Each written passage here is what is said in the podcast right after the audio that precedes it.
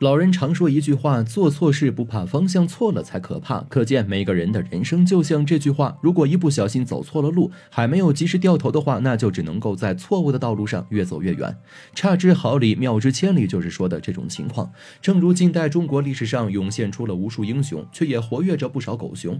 有这么一个人，可能许多人不太熟悉，但他的来头实在是不小，有“红军第一叛将”之称。按理讲，既然是个叛徒，他的结局应该不会太好。可为什么在他晚年回乡后，政府还会给他拨款盖豪宅呢？这其中难道有什么隐情吗？说起这位红军第一叛将，他正是在苏区与朱毛并列的龚楚，又叫龚鹤村。一九零一年生于。广东乐昌县长来镇长来村是早期共产党成员。土地革命时期，他曾和邓小平等同志一起领导了百色起义。那时候与他一起并肩战斗的人，在后来一个个都成了开国元帅。然而，龚楚却天上地下成了叛将，而且还是叛将中职位最高的那个。如果当初他没有背叛革命，恐怕今天的十大元帅中也会有他的名字，只是过往呢已成事实。唯一有争议的就是公楚本人在多年后依旧不承认自己曾叛变革命。对于他的这番说辞究竟是狡辩还是事实，那就是见仁见智了。比起其他来自农民阶层的革命者，公楚的家庭条件呢算是小康往上，因此他早早就能够在学堂读书，得到良好的基础教育。这也是为什么偏偏是他可以在战争结束后还能够为自己写下两本自传，一本是我与红军，另一本是公楚将军回忆录，靠着版税也挣了不少钱。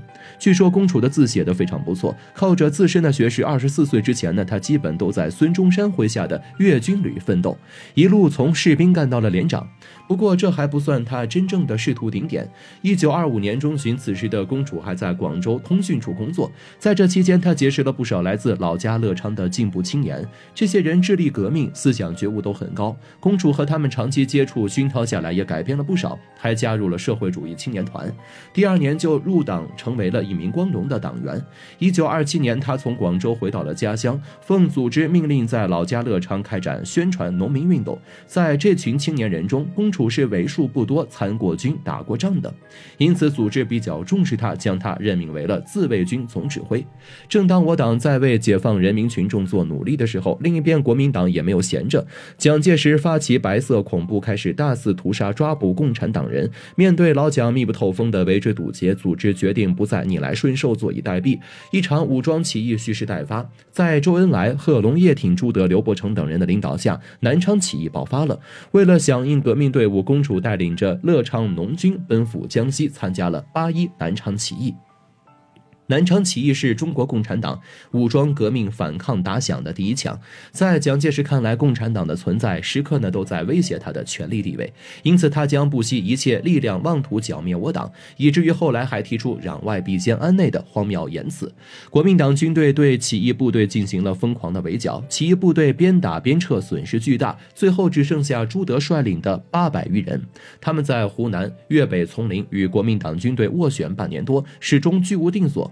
面对国民党部队的兵强马壮，这次起义最终以失败告终。转眼到了一九二八年一月，此时的起义部队在战斗中经过不断的成长，已经累积了不少经验。在朱德、陈毅的带领下，南昌起义军又辗转到了宜章，发起新的暴动。经过整编，宜章农军成为了工农革命军的第三师，公楚出任党代表。随后，这支部队与毛主席在井冈山胜利会师，中国工农红四方面军成立，朱德任军长，下辖二十八团和二十。九团，陈毅任二十八团党代表，龚楚任二十九团党代表。在这个时期，龚楚与毛主席、朱德并称红四军前委三人小组，大伙都将红四军叫做朱毛共。一九二九年五月，龚楚被任命为中共广西前委委员，和邓小平等同志一起领导了百色起义。起义后成立了红七军，张云逸任军长，邓小平任政治委员，龚楚任参谋长。值得一提的是，龚楚和邓小平关系不错，邓小平还是龚楚结婚时的证婚人。一九三一年二月，龚楚在战斗中负伤，随后离开红七军休养，半年后被组织派往苏区，任红十二军三十四师师长，然后到职仅七天，上级突然又把他调往了江西会昌，接任红七军军长职务。当时他就懵了，红七军军长不是讲武堂老同学李明瑞吗？到之后，他才得知，原来李明瑞被人暗杀。随着肃反运动规模越来越大，这些执法者也越来越疯狂，最终导致了李明瑞含冤而死。要知道，李明瑞可是一个响当当的人物，就连李宗仁、白崇禧都敬他三分。从公主后来的表现，不难看出李明瑞含冤而死对他的触动很大。作为第七方面军的军事总指挥，李明瑞和肃反局长葛耀山在平时的相处中就不太愉快。二人政见不同，你看不惯我，我也看不惯你。这不，葛耀山在肃反活动中通过扩大规模打击异己，打算踩着政敌的尸体走上了仕途巅峰。恰好时局对李明瑞不利，他是北发策反过来的军阀，给人印象不太好，这更让葛耀山有借口对他下手了。一九三一年十月二十三日，李明瑞为了指挥作战，带着两个警卫员外出侦察情况。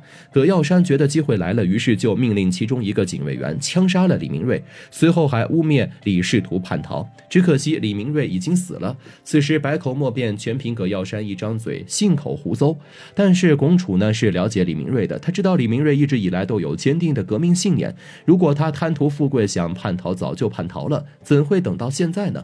事后，龚楚在回忆录中中这样写道：“我第一次体会到共产党中的派系斗争、倾轧和迫害是多么的残酷无情。”此时的龚楚通过这件事，心中呢已经开始滋生不满情绪了。一九三三年五月下旬，随着肃反运动愈演愈烈，红七方面军内的二十多个干部相继被杀，一时间是人人自危，提起肃反都是敢怒不敢言。整顿完部队，开始整顿地方。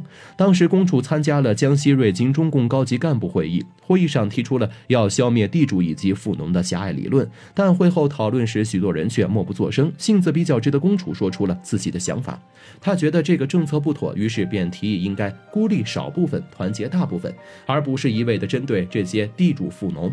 显然，她的提议和上面的布置不符，很快受到了批判，被扣上了一顶阶级意识薄弱和右倾机会主义。的帽子，受到了开除党籍半年、撤销军长职务的处分。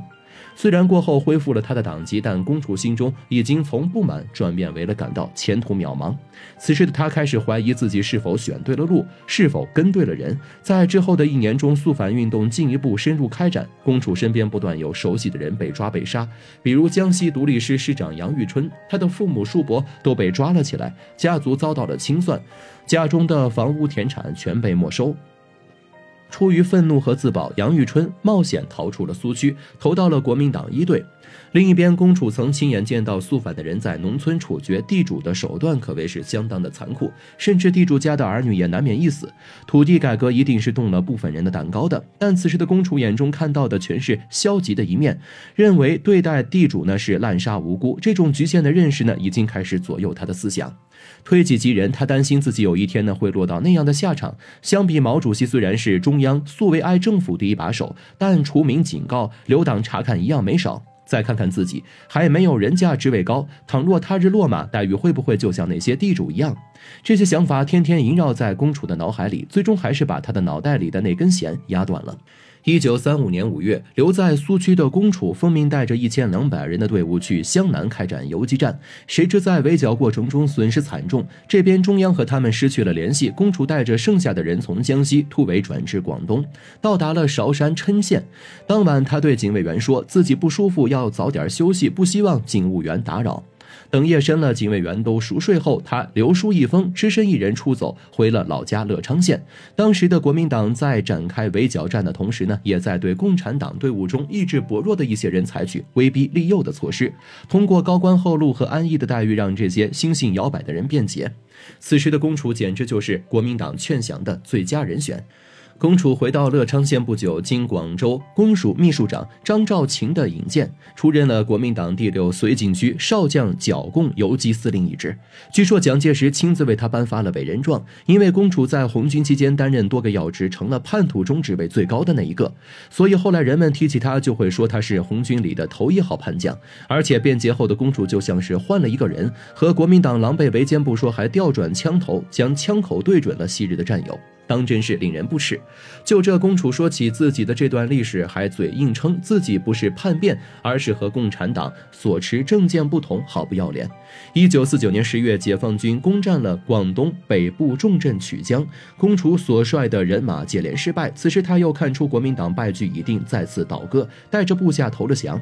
广东省人民政府成立后，昔日与公楚在红军中共过世的叶剑英任省主席。原本叶剑英希望通过让公楚劝降另一个国民党将领，让他戴罪立功的，没想到毫无胆色的公主竟然直接选择逃到了香港，躲了四十多年。